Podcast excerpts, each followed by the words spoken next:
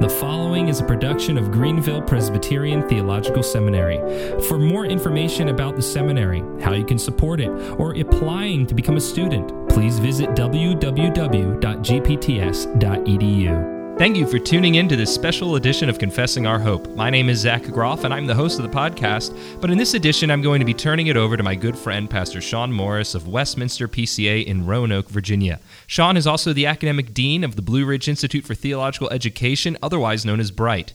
GPTS and BRITE partnered together this summer to host a panel discussion and lunch at the PCA General Assembly. And what follows is a recording of that panel discussion with four seasoned pastors from across the PCA.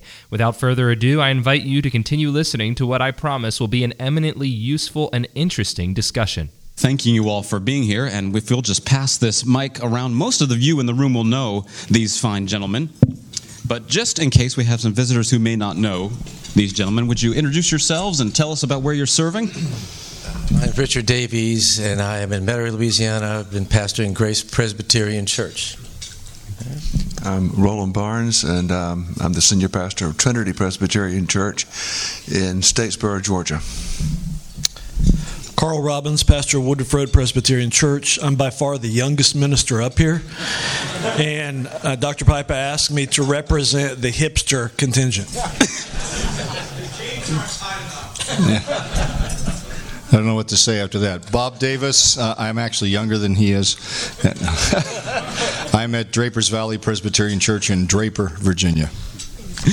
What we wanted to do today, friends, is to invite these men to come up here, and we just want to hear from them. We want to hear from their from their wisdom. We want to glean from them because these men have been serving long term in one location in one pulpit for many many years.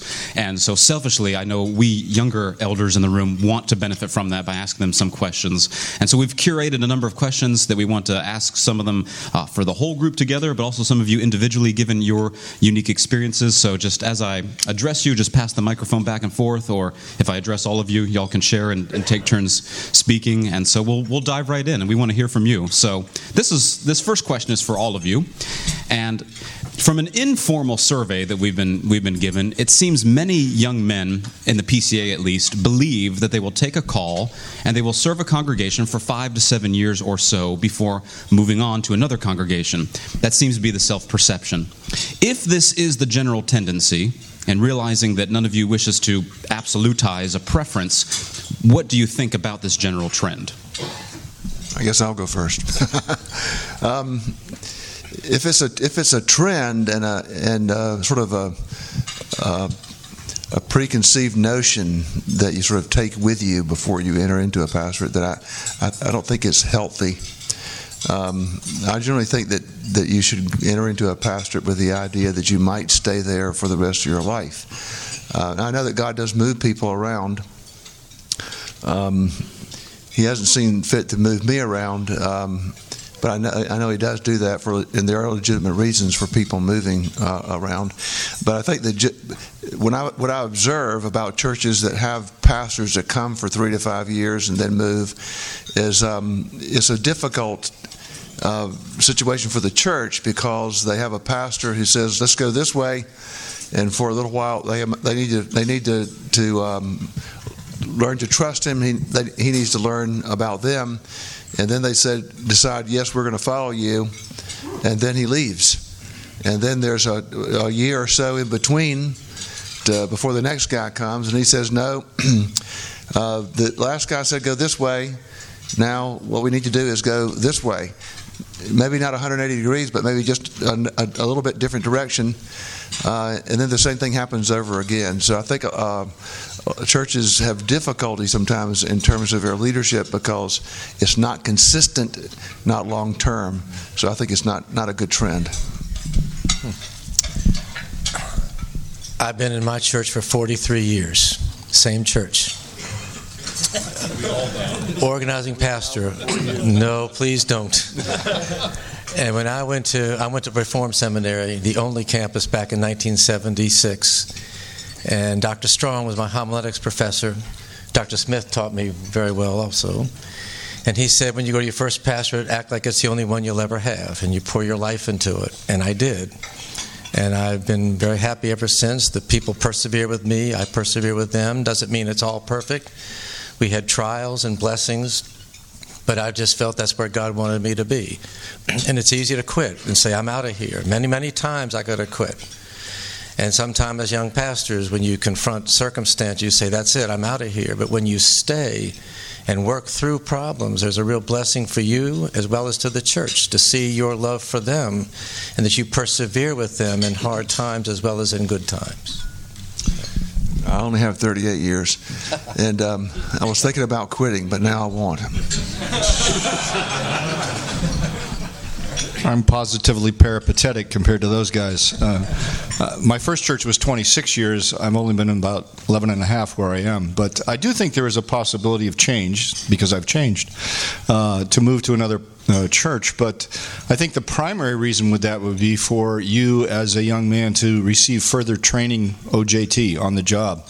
Uh, as an associate and as an assistant, you go there for a time to further develop your skills. But that, that would be the primary purpose for a shorter term. Uh, but I do agree that you should go with the idea of staying uh, for the rest of your life.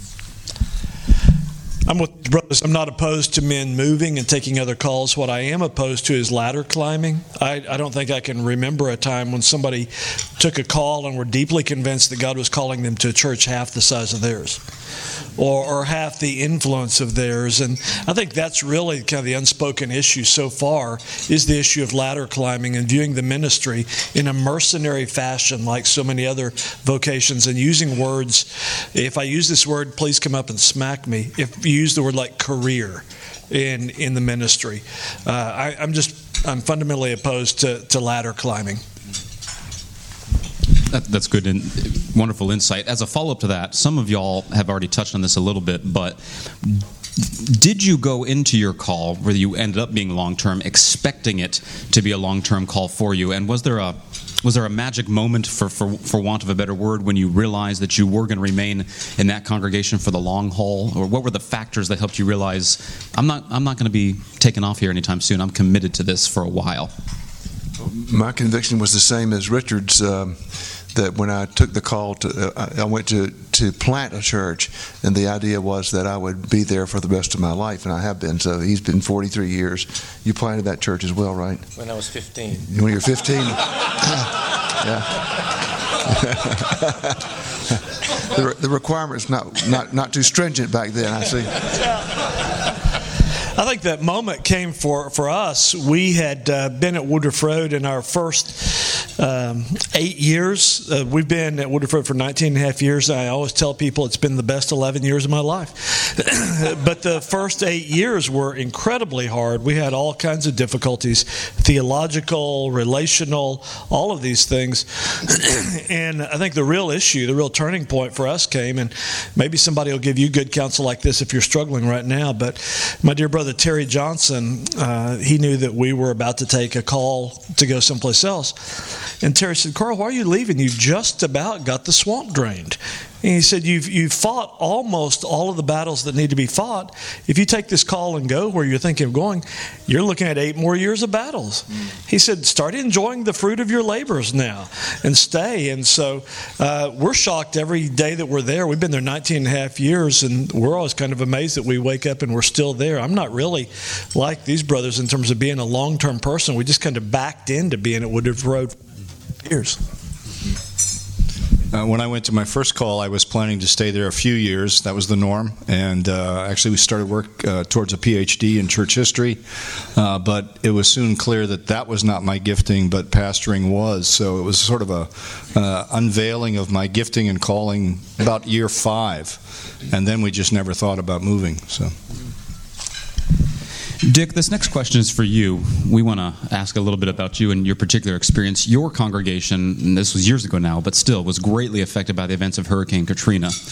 Tell us about that, and how has your church rebounded, and perhaps ways it has not rebounded, and tell us how your commitment to longevity in that congregation, by the grace of God, as best as you can ascertain, how has that longevity contributed to the congregation's stability?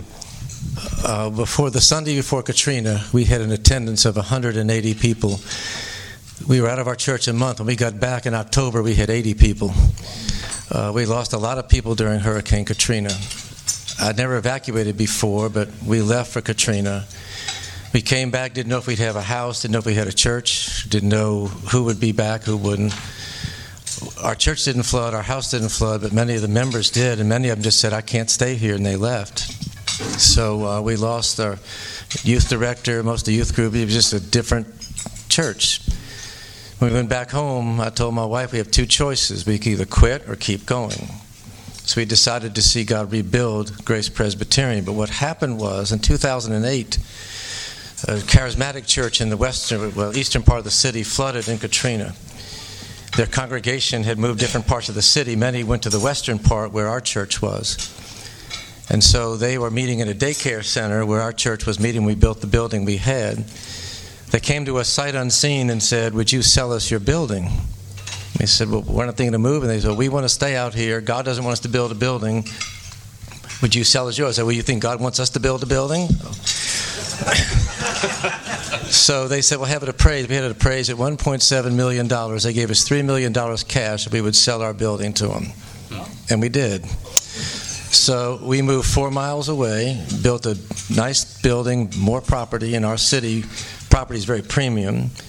And it did not magically increase the membership in the church, but what it did was solidify the people that we had that rallied around that and said, This is what God wants us to do.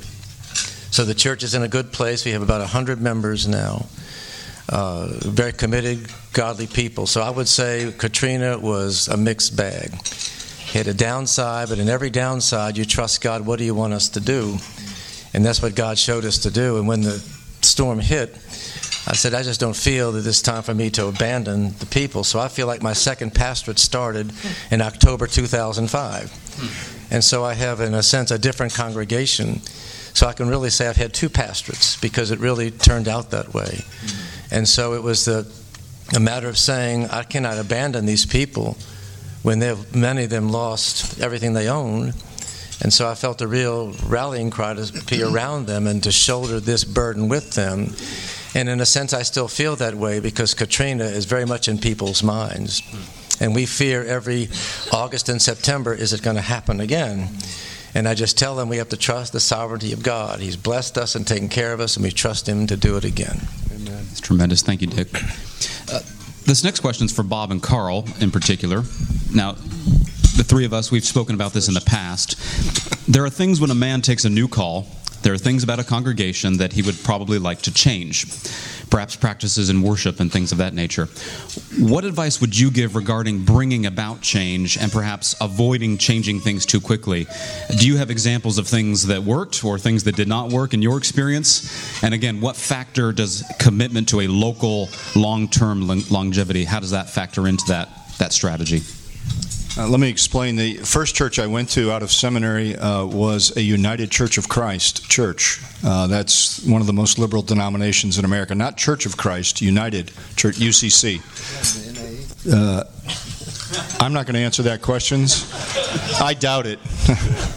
uh, they are. Uh, we used to call them affectionately Unitarians considering Christ, uh, but I don't think they're considering Christ anymore. But so the amount of change that needed to take place was phenomenal. Uh, there were three or four believers by my count when I first went there. Uh, that church today is a PCA church.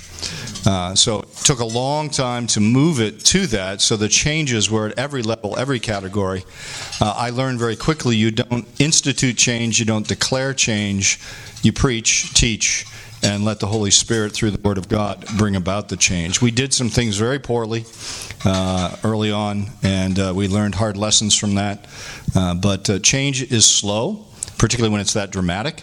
And so we need to allow the Spirit of God and the Word of God to, to bring that about in people's hearts. People left, of course. Uh, amazingly, people died. Um, we had eight funerals one year that were very significant for our church. You don't pray for that, but it brought about change. But change must move slowly, and therefore the necessity of a long term commitment there, because people don't change quickly. And when you're when you're moving into a new church, remember, even though they may be theologically wrong in this thinking, that's their church. And so when you're coming in as the new guy, one fellow said to me, "I've been here through eight pastors. I'll be here after you're gone."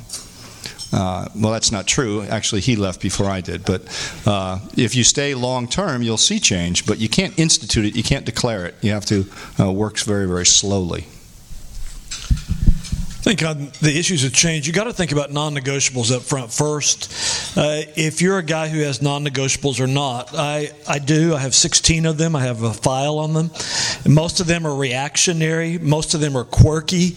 Uh, but uh, in terms of if you're even going to go to a place, knowing can I go and like some of my non-negotiables are very limited congregational meetings. A good year at Woodruff Road is when we don't have one. And another one is a commitment to a shepherding model of the eldership. Another is a commitment to 52 weeks a year AM and PM worship. Another is, is a demonstrated practice and track record of church discipline. Another, which is huge, because I've served two congregations that didn't have this, and this is why I hold as a, as a non negotiable, is complete financial transparency. Uh, another is no fundraisers, no capital campaigns, no red thermometers. Another is no fudging on gender roles. I have more, they get quirkier as it goes along. But I think the issue that is, is important, all I say this is when you're considering a call and you're, you're thinking about practices to institute or not, is I think it's incumbent upon a minister to be completely honest about the changes he wants to make. And so before we took the call to go to Las Vegas, sit down with the leadership, and I said, brothers, uh, uh, my wife and I are disposed to come here for a lot of reasons, but there's some worship practices that we really just can't abide. And so I, I, need to tell you that because my intention is to change those the first Sunday we're here. And then to have what we think is a wise and pastoral strategy over the next two years. It's not two weeks, two years to preach, teach, model, explain. And here's where we want to be in two years. If you guys can go for that, we would like to take the call. They discussed it. They said, We think that's reasonable. But over those two years, teach, preach, model. And so I think it's, it's vital and incumbent upon a minister who's going to go someplace to be honest and say, Here's where I want to go. Don't, don't have a hidden agenda. Don't spring it on somebody. Likewise, when we were going to come to Woodruff Road, I said to the pulpit committee again, I'm inclined to come, but there's some things that would really have to be in place. I want to be honest about that. One is you have 150 kids under the age of 18. This is then.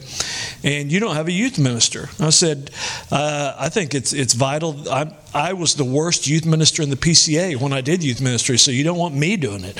And you, you'll soon not have any kids if I'm doing youth ministry. But I said, if y'all would agree to hire a youth minister within one year of me coming here, I think it's important to set d- dates and times and be real clear on that. So if you would agree to hire a youth minister within one year, I think I'd be inclined to come. Had one man on the search committee said, Carl, just come on and we'll work it out. I said, I did not fall off the turnip truck yesterday. So I think it's, it's clear to have those things stated, time frames, and all that, so that nobody can say, you didn't shoot straight with us. But to be very honest about all those things. That, that can also be considered a strategy for staying where you are.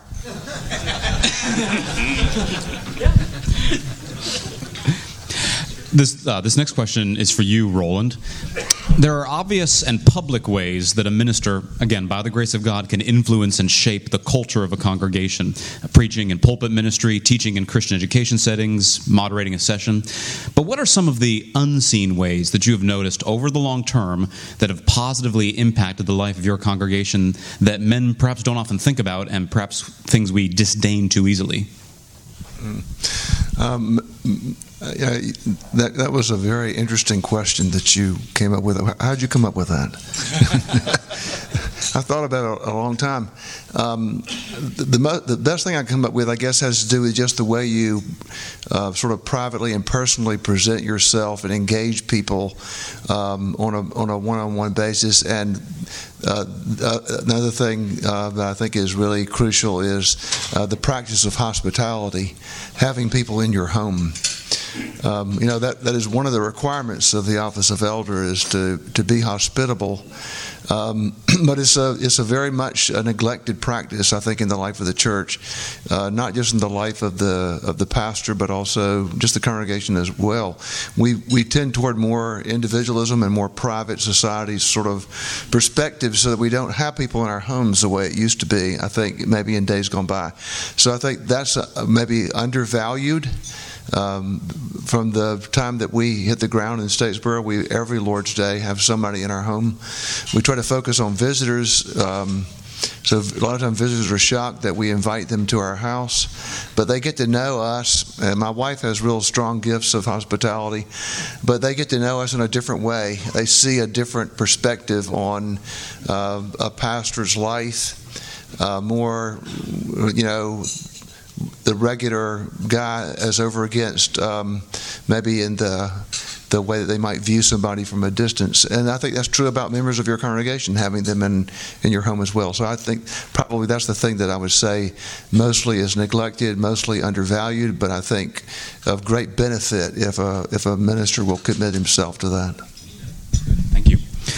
This next question is for Carl. Carl, you serve in a part of the country where there is a stronger concentration of a PCA presence there in the, the Greenville, South Carolina area. Uh, we can think of other parts of the country, places like St. Louis or Jackson in central Mississippi. There's a, a good number of PCA and other Reformed congregations in various pockets. But we might have some men in this room who are serving in places where there's a dearth, there's a lack of Reformed witness. You think of the West Coast, you think of Nevada, for instance, and other parts, where there just isn't an abundant Reformed or PCA presence. Any advice for these kind of men who might be in isolated or lonely situations? We served in Las Vegas where the closest PCA church was 224 miles from our front porch. We were the only PCA church in the state of Nevada. We were the only Calvinistic church in a city of 1.4 million people. Um, so we were sorely tested in our commitment to connectionalism and Presbyterianism. Uh, all the other 15 churches in our presbytery were in Los Angeles. Those other 15 churches had a weekly prayer meeting for pastors on Monday morning. That meant if I were going to make that, I had to leave at 4 a.m. to go over there on Monday mornings. And Monday mornings at 4 a.m. just don't usually work. So uh, what that meant was, is I think if, you're, if it's going to work and you're in one of those, what our book of church order calls destitute areas, you have to work hard to be a Presbyterian. So I served on all the committees that I could in Presbytery, certainly was involved in General Assembly. And I had to do this to remind myself and my elders that we are not independents. One of the, one of the glorious things about being in Greenville is there's 16 or 17 PCA churches, an OP congregation, ARP churches, independent Reformed Reformed Baptist churches, and so fellowship is just kind of this embarrassing riches of of, uh, of fellowship. But I think if you're going to serve in a destitute area, you have to be hyper intentional. It's very easy. We know a lot of guys who are in the Pacific Northwest and the Northeast who it's very easy to just become a functional independent. Thank you for that. This next question, this is for all of you gentlemen. Um, many men aspire to be known as excellent expositors. There's entire conferences dedicated to such a thing. There aren't conferences, at least that I'm aware, that celebrate revered parliamentarians. Nevertheless, we see from examples like you men, or men like David Coffin, Fred Greco, our own Dr. Joseph Pipa, who's here in the room with us this morning, or this afternoon rather, uh, we see from these examples how crucial it is to have a serious and dedicated involvement in the courts of the church. Uh, a dedicated ecclesiological ministry is less flashy, perhaps, than a dedicated expository ministry. But we're sitting here at General Assembly. Perhaps we should think of being better churchmen and parliamentarians. So, how can we do so? And what advice would you give in that regard? Well, I just say that I, uh, if I'm a Christian first, a Presbyterian second, and we participate in the courts of the church, from our session to presbytery. I come to General Assembly. My elders usually cannot come because of work matters, like many, many men. But I just think it's important for us to participate in the work of our church and to be involved in it because this is our church. And uh, when we come to General Assembly, I know sometime I come to General Assembly and every year I say, Why did I come? But um, I know it's important to come to General Assembly uh, just to have our, our voice known as to how the direction of our church. If we don't come, then you know, you know, things may go the way we didn't want to. We have to come and vote our convictions. So I'm not sure about parliamentarianism, but I think it's very important we participate in our courts. So. Well, if you don't like um, uh, parliamentary rules, try having a, a presbytery without them. they they exist to protect um, the rights of each individual to be able to speak and be heard. So it's those who are most rigorous to follow those procedures who protect uh, the freedom of all of us to be able to participate and speak. So, you know, I think if, one thing I would advise, I think it's, it is important to learn to be a good parliamentarian uh, so you have good order and so everyone is able to speak uh, without having to scream or yell or get angry. So everyone is able to be heard because what we believe as Presbyterians is that when we sit together as a court, uh, still Christ is the head and king of his church. So as we open our Bibles and consider uh, any particular question before us, and we search the scriptures as elders, and then we vote and speak with one voice, uh, we believe that Christ himself is governing his church. So, how we come to that place of being able to hear one another and understand what the scripture says and how it bears upon the question before us and come to a decision really has everything to do with the rule of Christ in his church. So I would encourage you to learn basic parliamentary procedure. I mean, you can um, so you can conduct that business in that way. And also, um, we have some good parliamentarians in our um, in our courts that you can listen to and observe and watch. You can learn by observation. Uh, as they uh, make points and as they they speak uh, clearly and precisely to a, to a matter, uh, and, and, that's very beneficial to us. In fact, as we've heard earlier in one of the speeches for the uh, for the moderator. Uh, the, um, although the, the, the, nominee about whom this speech was made did not prevail, in other, word, in other words, but, but it, was, it was spoken of as being sheer joy all of you sign off on that, right? Every time David Coffin speaks, that's the feeling I have pure joy. I'm the weakest Presbyterian or parliamentarian up here, and one of the things I've always tried to do, and, and the Lord has blessed me, typically with good parliamentarians as ruling elders. Our clerk is Frederick Marcinak, and so that makes session meetings delightful because he keeps us on track. I've always had some good ruling elders. If you're a weak parliamentarian, you want to have a, a good clerk sitting right next to you, and that's the case that I've had. The Lord's blessed us that way. If you don't like Presbyterian polity, try doing without it. Uh, I started as a Congregationalist and trying to uh, bring a church out of liberalism into conservative reformed thinking without a Presbyterian form of government, without good parliamentary procedure, uh, is very, very difficult. So after being in the church about 20 years, I became a Presbyterian, serving out of bounds with the OPC. Uh, and it was a great joy then to finally come to this church in Draper and to be really a full time Presbyterian. Uh, it's very, very difficult. We might not like what we do, we might not like the formalism, but try being a Congregationalist for a while. You're not going to like that either. Just one more comment. Uh, sometimes we get frustrated because the wheels uh, grind so slowly and sometimes almost come to a you know, screeching halt. Um, but I think there is a sacred clumsiness to Presbyterianism. No one is able to run away with the train. It takes a process that's very carefully laid out, uh, and then eventually we may get to the place uh, that we need to be um, if we're, we'll trust the procedure. Again, a question for all of you gentlemen. Most of you men have what we would call a wider ministry. Not a celebrity ministry, but a wider ministry. A ministry of God's Word that extends beyond the walls of your specific congregations. So tell us how that came about, and is that something that you would encourage other brothers as worth pursuing? And again, because we want to tie this into a, a long term pulpit call, does that commitment to local longevity help factor into your decision to take on these op- other opportunities? About five years ago, there was an ad in our paper, the Times Picayune, about a youth pastor who had done something terrible with a girl in his youth group. And when I looked at that, I didn't look at it in horror and disgust. I said, well, you know, we're vulnerable pastors. That could have been me. I went to Twin Lakes, and Mark Casson was there, who does our metanoia ministry, and he said, write him. And I said, I've never done anything like that. He said, write him, and I did. I have had a four and a half year ministry with the same man in jail. He's expanded my horizons on what it's like to minister to people in jail, to go to the jail and visit somebody, to go to court when they're sentenced, and really stretched me out of my comfort zone. I went to my session before I did it, and I said, This is a burden that I have to minister to a man that probably lost every friend he ever had. So that has taken on something different for me, a different dimension. It takes time, it takes effort, but yet it has grown me a lot in my faith to understand again how to pray for people who are incarcerated.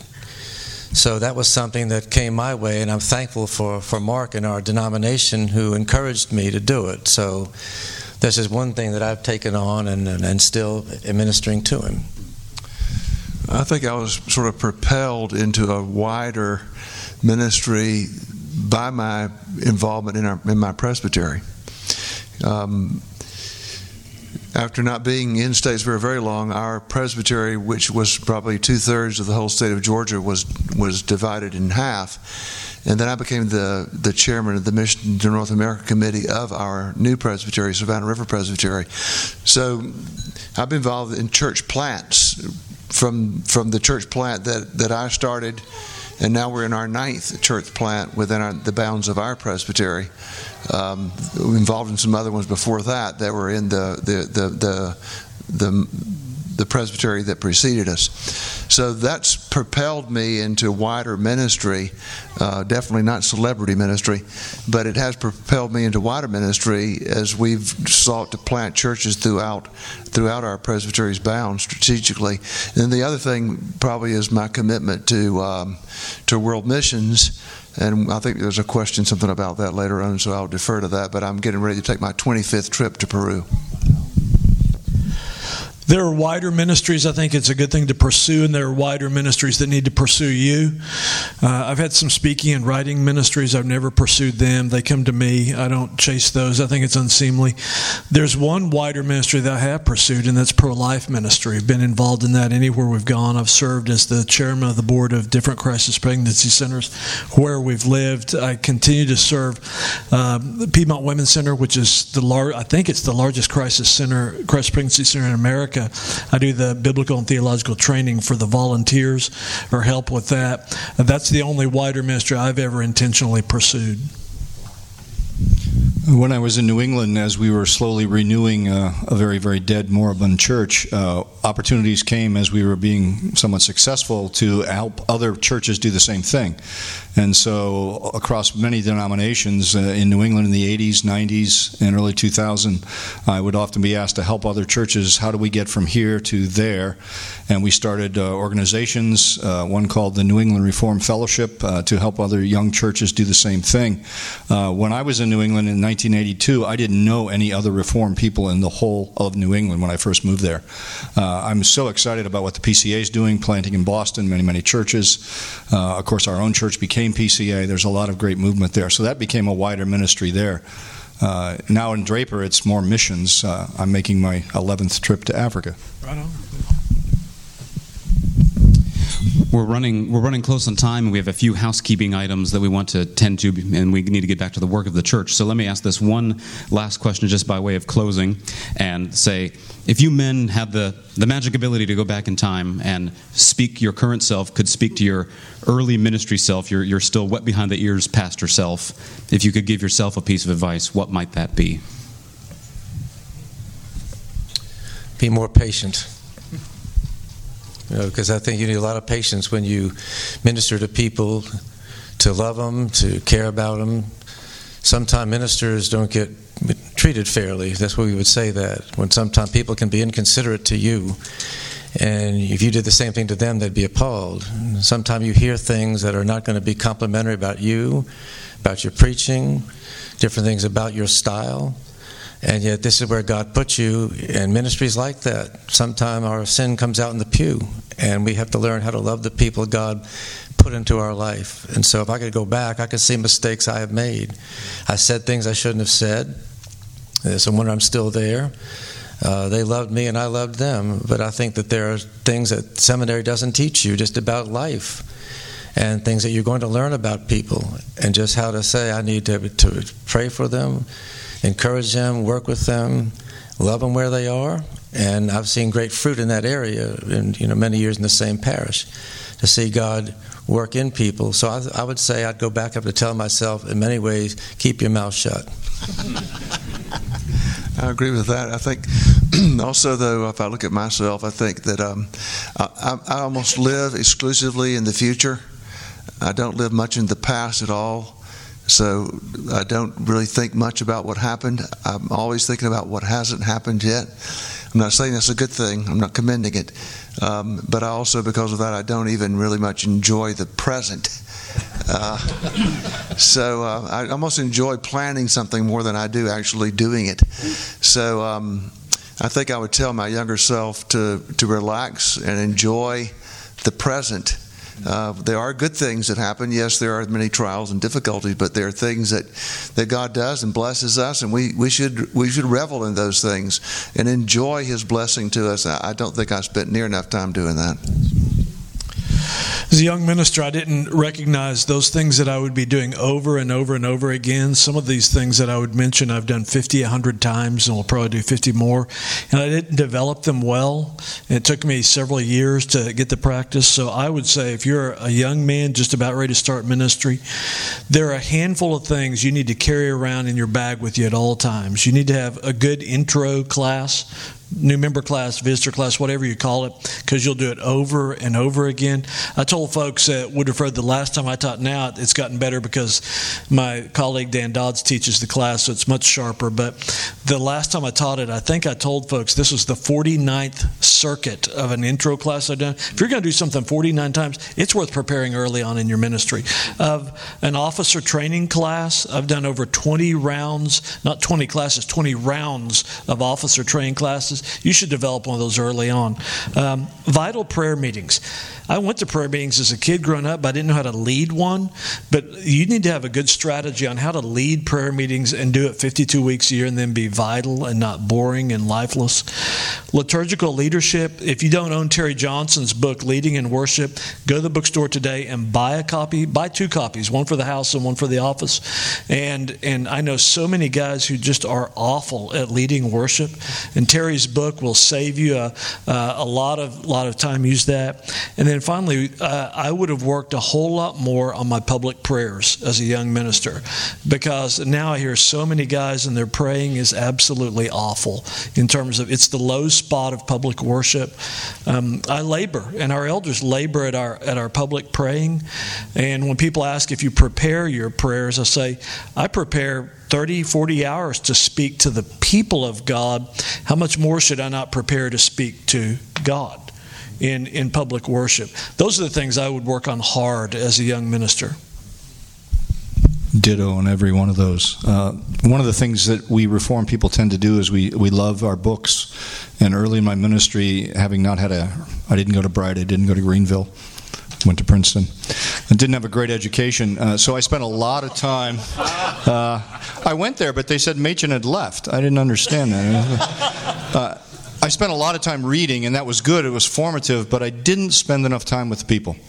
And things didn't really start clicking in our church until I started, you know, visiting in their homes, spending time with them, getting to know them, even though they were way at the other end of the spectrum of where I thought they should be. It was the personal relationship building. And the danger is that we get so immersed in spending our time preparing all these things that are good and necessary, but we're not with the people. Uh, if we're going to bring about holiness unto the Lord in the lives of our people, we need to be in their homes. We need to get to know them. It's relational. So I wish I'd done more of that earlier on. Gentlemen, thank you so much. Would you all join me in thanking these men for their time and preparation today?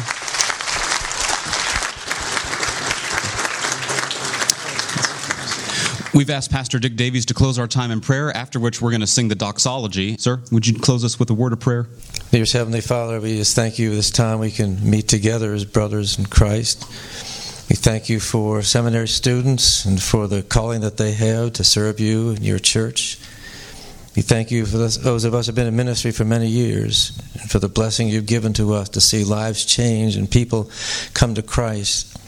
What a joy it is to minister the needs of people to counsel them, to love them, to guide them, to see the fruit of Christ in their lives.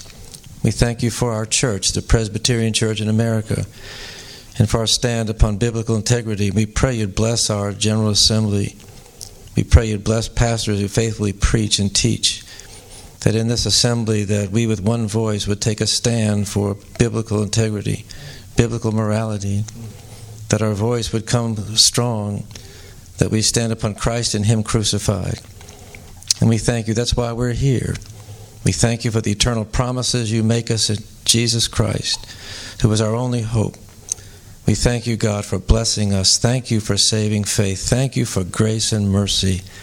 for rescuing us lost, depraved sinners and naming us as children of God. What a joy that is. And we thank you in Jesus' name. Amen. Amen. Praise God from whom all blessings flow.